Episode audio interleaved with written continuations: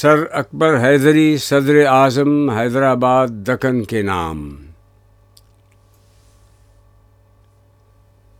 تھا یہ اللہ کا فرما کہ شکوہ پرویز، دو قلندر کو کہ ہیں اس میں ملوکانہ صفات۔